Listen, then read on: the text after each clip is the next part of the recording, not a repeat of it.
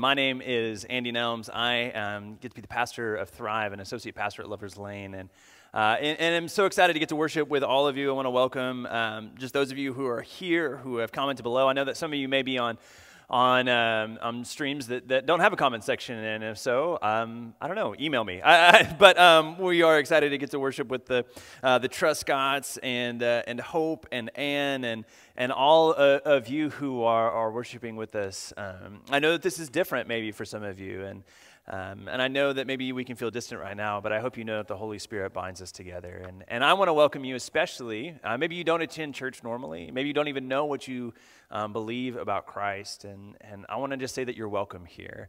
Uh, I'm so excited to get to worship with all of you and to get to be a part of all uh, of this as we go into God's Word this morning. And, and if you do um, have a Bible in your home, I invite you to go ahead and pull it out. Um, we're going to be in the Gospel of John, chapter 3, this morning. Um, so, it, the, the New Testament, kind of the, the later half of, of the Bible, um, goes Matthew, Mark, Luke, and John. And so, if you want to go ahead and open up there to John 3, we'll be there in just a minute, but um, you, can, you can pull up into that, to that section. And um, I, I was praying about the scripture um, this week, and, and I was thinking about some kind of just like common things that happen in our lives. And, and I don't know if you've ever had this thing happen to you, um, but have you ever like been walking up to a building and, uh, and there's a door that's closed, and you go up to the door and, um, and, and, and you go to, to, to walk into the door and, and you push and it doesn't open. And there's this thing that happens in a split second, right? This, this, thing that happens, you push the door and it doesn't open. And so what do you do but you push harder? Has, has that ever happened to you? You know, like where you walk up to a door and it doesn't open, and so you, you do the thing that you did before, you just do it more forcefully. And then you look, do- look down and you realize that it was a pull door right? This is, i feel like this has had to happen to you at least once in your life. You know what i mean? And, and when you like look, realize it you kind of look around and, and make sure that nobody else was watching right? That happens in a split second and, and i think that it happens because because our brain can't let us be wrong. You know what I mean? Like, like our brain comes up with an assumption, and, and so our gut reaction is to assume that we were right and that everything else was wrong. Has this ever happened? This, this assumption that your gut reaction was right. This happens not only when we walk up to doors, right? But maybe it's happened. Maybe it's happened. Maybe at work. Maybe you, you know you walked into a new job, or, or maybe you've been there for quite a while, and you have this assumption. You know, people don't like me and, and you instantly assume that it's about your personality, you know, or, or, about something. And, and so you just start like trying to like change your personality and you start trying to entertain people. You start trying to do these things when you realize that maybe your performance is poor, right? Maybe you've actually put more work on, on somebody else because you couldn't keep up. And, and maybe that's the reason that you're, you're getting these assumptions. But, but you had this thing where you, you tried to impose your first assumption, Try to assume that the first thing that you thought was correct. Maybe it's with your children. I don't know if you've ever had this happen where, where your children have developed a habit. You know what I mean? Like um, maybe it was, you know, sucking a thumb or, or having like this, this blanket or, or this attachment thing, or maybe they're older, maybe they're like engulfed in technology, right? Or, or whatever it is. Every time you look over, they're on their phone, they're playing video games. And, and you have this like first assumption, and that first assumption is like, I've got to get them to stop doing that right I, have got to stop that and so as soon as you see him do it you say hey quit that hey don't don't you know put your thumb in your mouth get, get your thumb out or hey put the phone down or, or whatever it is whenever really the problem or the issue is something much deeper than that. Right? That they're, they're trying to cope with something, and, and, and we fail to recognize that thing they're trying to cope with. And so we have this thing in our mind that says the first assumption that we have is correct. Maybe it's happened in your marriage or in your relationships, when, when you say to yourself, I need to convince him or her that I am right, that I am correct, that, that I'm not wrong in this, when actually the underlying problem is your communication. This thing happens in our minds It says the first assumption is right. Maybe this has happened in politics that you've said maybe in your own mind, you know, I, I, I, need to enforce my will upon this. I need to make sure that this other side knows that I'm right. I need to make sure that this other side loses or that this, this side is more quiet so that I and my side can be right. Why? Because my first assumption is right. We are joining this morning in a wider sermon series that Lovers Lane is participating in called Down by the Riverside. And, and this entire series is really what it means to be a citizen of the kingdom of God. What does it mean to be a citizen of the kingdom of God first? And then how does that apply to the rest of our life? And one of the ways that heavily affects our life as Christians is in politics regardless of what political party you ascribe to, whether you're a Democrat, Republican, or, or independent, or, or, or, none of those, that regardless of what political sphere you assign yourself to, we Christians, people who have claimed faith in Jesus Christ, claim to be citizens of the kingdom of God first. And so, how does that cascade down into the rest of our life. And one of the things we realize is this kind of like this base operation we have when we assume that our first assumption is right. We do this thing, we work harder at the wrong things. Right? We, we push at a pull door. We, we try to enforce our will upon our children. We try, try to do all of these things. We work harder at the wrong things. Has this ever happened to you? Maybe it's a little unclear. And, and, and just to kind of highlight what this looks like, I want to go to the Gospel of John, chapter 3. And, uh, and in this passage, um, verse 1 through 2, we, we read this. So it's uh, verse 1 for the first part of 2. We see that now there was a Pharisee named Nicodemus, a leader of the Jews. He came to Jesus by night. Uh, so just to just to explain a couple of things, uh, there was a person named Nicodemus. He was a Pharisee. Um, this was a, a teacher of um, the Bible, was a teacher of the law, was kind of like a pastor in the time, a very learned pastor. So I think in the, in the Bible, and especially in Christian circles, Pharisees get kind of bad raps. And, and, and I want to kind of eliminate that because Nicodemus is a really smart guy and, and a person who is so devout and disciplined that, in fact, he probably has more disciplines than I do, right? Like, like he is somebody who is very devout. He has memorized what we know as of the Old Testament. He, he memorized his entire Bible. He, he could quote it just like start at the beginning and then go to the end. He, he has practice, he prays multiple times a day, most of the time, three times a day. He fasts at the particular days. He does all of these things. He, he is a very devout person. We read that not only is he a Pharisee, he is a leader. He is a leader. We will, we will come to understand later in the Gospel of John that, that Pharisee is a part of councils that will decide Jesus' fate, that, that he is so high up that he is here at these particular councils. And we also read that he came to Jesus by night.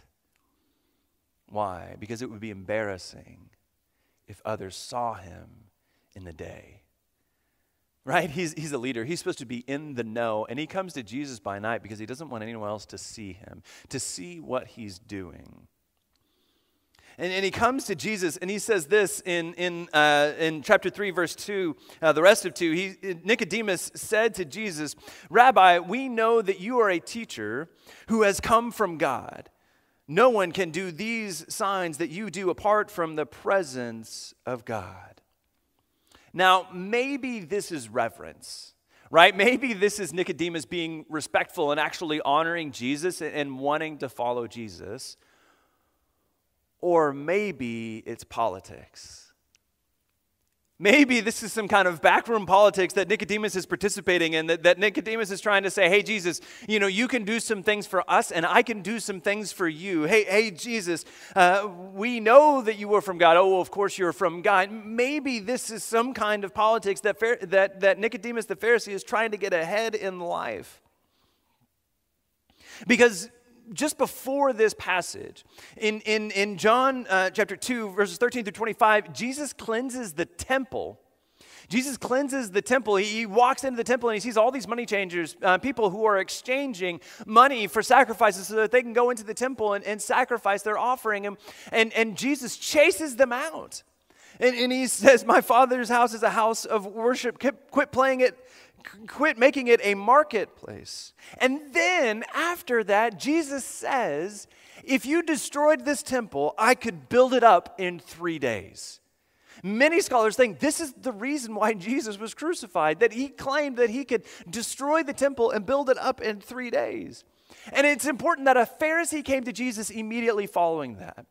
Why? Because Pharisees were the ones during the Babylonian exile. So the Babylonian exile is a very important time in, in the life of Israel. It was a time at 597 to 538 when the people of Israel were taken away, their temple was destroyed, and they were taken by an opposing country. And they had to figure out what is it like to worship what is it like to worship without a temple? And so these Pharisees came along and taught them how to worship in synagogues, essentially churches. How, how do we worship without this central place? And so Pharisees are the ones who, who preserved the faith. And so whenever the, the, the second temple was established, the Pharisees were still there, but they weren't the biggest fans of the temple. They, they said, I think it's more important to memorize scripture. I think it's more important to do these practices. I think it's more important to do all these things. And so when Jesus chases the money changers out of the temple, the Pharisees are like, I think I like this guy. I, I, I think I like him. And, and so Nicodemus comes to Jesus at night and he says, Hey, Jesus, you can do something for me and I can do something for you. And Jesus responds in this way. In, um, in, in John chapter 3, verse 3, he says this Jesus answered him, Very truly I tell you, no one can see the kingdom of God without being born from above. It's almost like Jesus didn't hear Nicodemus right? It's almost like Jesus didn't hear what he said. He's like having a completely different conversation. It, it's like he's not even talking about what Nicodemus said. In other words, Jesus is sidestepping Nicodemus's politics and is getting to the heart of the matter of Nicodemus. Jesus says, No one can see the kingdom of God without being born from above. That, that phrase, born from above, if you look in your Bible, um, you might have a footnote in that section, uh, born from above. That's what it says in the New Revised Standard Version. That word in Greek is anothen, and it can either mean born from above, or other translations say born again. And, and, and so, in other words, Nicodemus comes to Jesus and he says, Hey, Jesus, I can see that you're from God. And, and Jesus responds, No one can see God that is not born from above. No one can see what God is doing here who is not born again. And, and, this is where we get this kind of popular Christian idea of being born again, right? Maybe you've heard this term, this, these born again Christians. And that typically gets used to describe people who have hit rock bottom right? People who have kind of experienced this, this low, and then they give their life to Jesus, right? They, they give their life to Christ, and all of a sudden they are transformed. They are something different. They are something new. And that is great, and, and, and that is spectacular. I'm so glad that that's happened for so many people. But when Jesus first uses this term, when, when the term born again first gets used in the Bible, it's not used to describe somebody who's, who's hit rock bottom. Right? In, in fact, um, Tim Mackie says this, um, who is uh, of the Bible Project. He says, Whatever it means to be born again, ooh, that's cool. I'm like behind the words. Um, whatever it means to be born again, it is not a, a call to be more religious right? It's not a call to do more practices. It's not a call to do more things. It's, it's not a call to d- develop all these practices. Nicodemus the Pharisee was doing all of those. Nicodemus was doing all of the right things. Whatever it was to, to, to be born again, it was not to, to, to go to church more, it was not to do all these things, it was something more than that. Look at the audaciousness of Jesus' claim. This, this Pharisee comes, this Pharisee who's probably older than Jesus right? He, he is, he is well versed in all the traditions. He is a, he's a professional religious person, much, much like me. Right? He, he, is, he has made a living on religion, and he comes to Jesus and says, I think that you're from God. And Jesus says, Nobody who can, can, be, can see God who has not started all over and who was not born from above.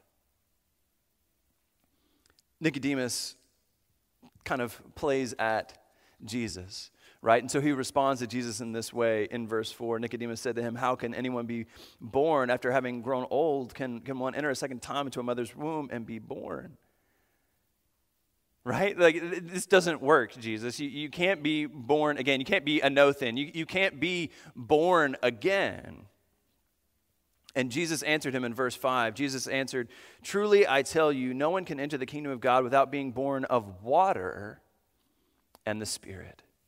Jesus references something uh, from the Old Testament, something that, that, uh, that Nicodemus knows very well, again, by heart. He references um, two passages, one from Ezekiel and one from Isaiah, both of which describe this, this water in the Spirit, this water that cleanses in, in, in Ezekiel, and then this water that brings new life in Isaiah. Something happens that, that when you are a anothen, when you are born again, you do two things. Again, you are, you are born again, you, you start over.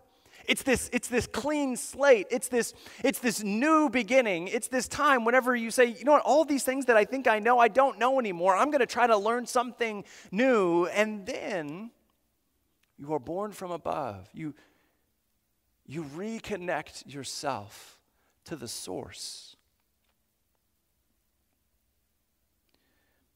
And then Jesus says this verses 6 through 7 What is born of the flesh is flesh, and what is born of the Spirit is spirit. Do not be astonished that I said to you, You must be born from above.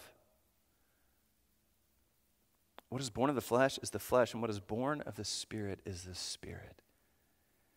Again, Tim Mackie and the Bible Project. If you ever get a, a chance to check out the Bible Project, I, I absolutely recommend it to you. And, and in it, Tim Mackie gives this analogy of a cherry tree. That, that if you have a cherry tree in your front yard and you wanted oranges, right, you, you wouldn't prune your cherry tree more right? You wouldn't like water the cherry tree more and then prune it and then do all of these things for it, build a little fence around it, and then expect oranges to come from your cherry tree. No, you would, you would anothen. You would start over with oranges in an orange tree. And Jesus is telling Nicodemus to do the very same thing. Nicodemus, it's, it's time to start over. Because what's from the flesh is the flesh. You, you can't just do the flesh more and then get the spirit. You have to start again with the spirit. And then Jesus says this in verse 8. He says, the wind blows where it chooses. I love that. The wind blows where it chooses, and you hear the sound of it, but you don't know where it comes from or where it goes. So it is with everyone who is born from the Spirit. If you've uh, been a student of the Bible very long, you know that, that this idea of wind, in, in Greek it's pneuma, this, um, this idea of wind, even in the Old Testament, this idea of wind can also mean spirit. And Jesus says that the Spirit of God, this wind, God does what God chooses. Much like just how the wind just kind of blows erratically and, and, and, and it, just, it just happens. We don't really know how to explain it or where it comes from. In other words, God is the one who brings transformation. God is the one who brings transformation. And, and that's why I believe it, when it comes to sharing our faith, my hope, my prayer is that we would have a conversation with someone else right? Have a conversation, maybe with somebody who, who doesn't have and share the same faith. And in that conversation, that we would let the wind blow where it chooses. That we would let God do what only God can do in that time. That I don't think anyone has ever come to faith because of a, of, of a, of a well crafted argument right? Like, I don't think anyone's ever been in the heat of debate and, and then somebody said, Well, obviously I'm wrong. I'm going to give my life to Jesus. That I think God is the one who brings faith to others. I think this is true in faith. I also think it's true in politics. That we have our convictions, we have the things that we believe. And very rarely do we get caught in a debate with somebody and they just transform and change their ways and say, you know what, I was thinking this way and now I'm this way. That happens sometimes, but very rarely. And I think one of the deepest problems in our society is that we've become so entrenched in our particular view that we don't even want to have conversations with somebody on the other side.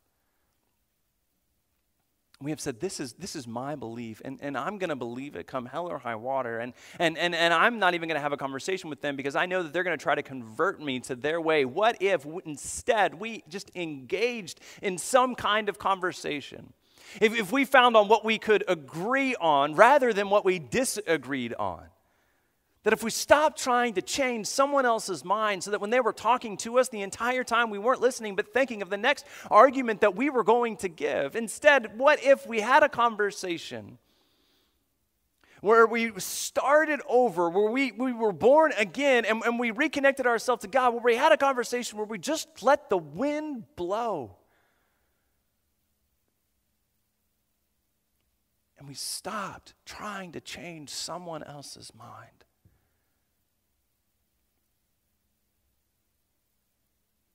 I think that would actually be from God.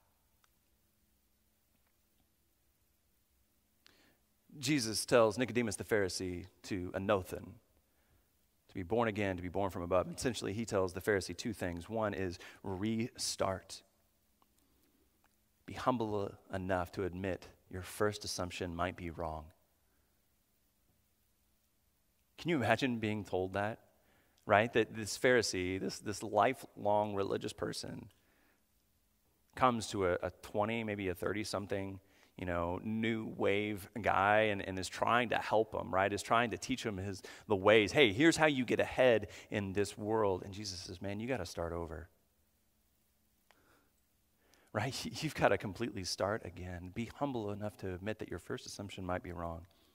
And he says, then you got to be born from above. You've got to reconnect reorient your life around the God who created you. Right? You've, you've got this source that when God created you, He, he put this, this thing within you. Uh, the Genesis says that, that, that we were made in the image of God. I, I, I believe that that means that we have, we bear this mark of God upon us, this signature that God wrote on our hearts. And, and whether we acknowledge it or not, it, it's there. And that, that piece of us cries out, reaches out, and connects with those things that we see that are from God. Jesus tells Nicodemus, You've got this thing in you that is from God. Reconnect with, with that thing. Reorient your entire life now around the God who created you.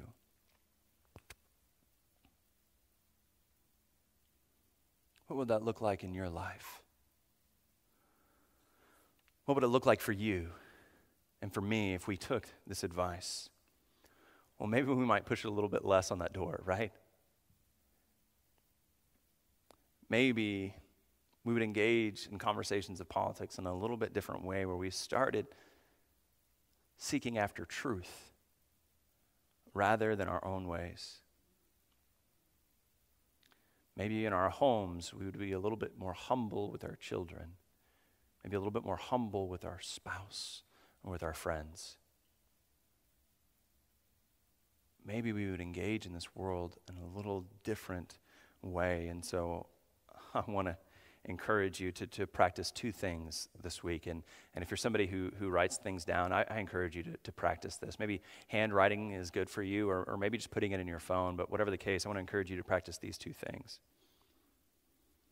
First of all, is to restart. I want to encourage you to remember a time your mind changed, because it did right? You haven't always believed the things you believe today, that, that somebody helped teach you these things, or some, you, something helped you understand this. Remember a time your mind changed and assume it will happen again. Assume your mind's going to change again. Assume that your first assumption is not always right. And then I'm going to invite you to reconnect, to pray every day this week and, and, maybe you've done that. Maybe you've practiced that. If that's the case, I would encourage you to read John chapter 3 this week. And maybe just read a few verses each day. But, but this conversation between Jesus and Nicodemus goes on and on. It, it continues. And, and it's a very in depth conversation, something I believe can actually help illuminate our own faith for ourselves. What if Christians started practicing this? What if Christians entered into more humble conversations in this world?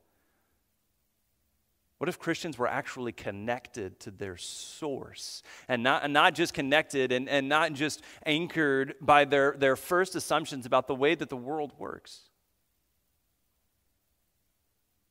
Friends, I encourage you to practice this.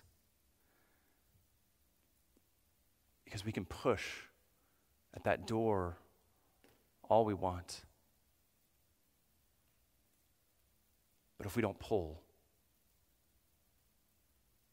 we'll never get in. Let us pray.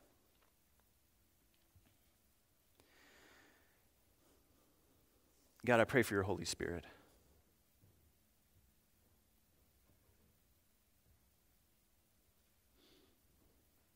I pray that you would come into our lives. God, that you would change us. We have many first assumptions. We have, have many things, God, that, that we have, well, God, that we have done wrong.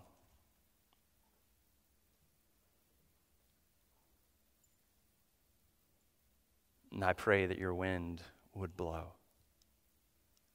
that you would enter into our lives, God, that we would be shown where we have misstepped, and that we would reconnect with you. God, I pray that you would do it. I ask it by the power of the Holy Spirit and in the name of Jesus Christ. Amen.